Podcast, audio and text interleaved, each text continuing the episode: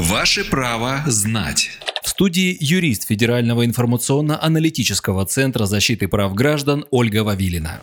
Ольга, может ли гражданин, получающий пенсию по потере кормильца, оформить пособие по безработице? Да, может. Согласно статье 3 Закона о занятости населения в Российской Федерации, безработными признаются трудоспособные граждане, которые не имеют работы и другого заработка. Таким образом, гражданин, получающий пенсию по потере кормильца, может быть признан безработным и имеет право на выплату пособия. Для выплаты пособия по безработице необходимо обратиться в Центр занятости населения по месту жительства с паспортом, трудовой книжкой и документом об образовании. Важно отметить, безработными не могут быть признаны граждане в возрасте до 16 лет, граждане, отбывающие наказание в виде лишения свободы, граждане, обучающиеся по очной форме обучения, а также граждане, получающие пенсию по старости, в том числе досрочно, либо за выслугу лет.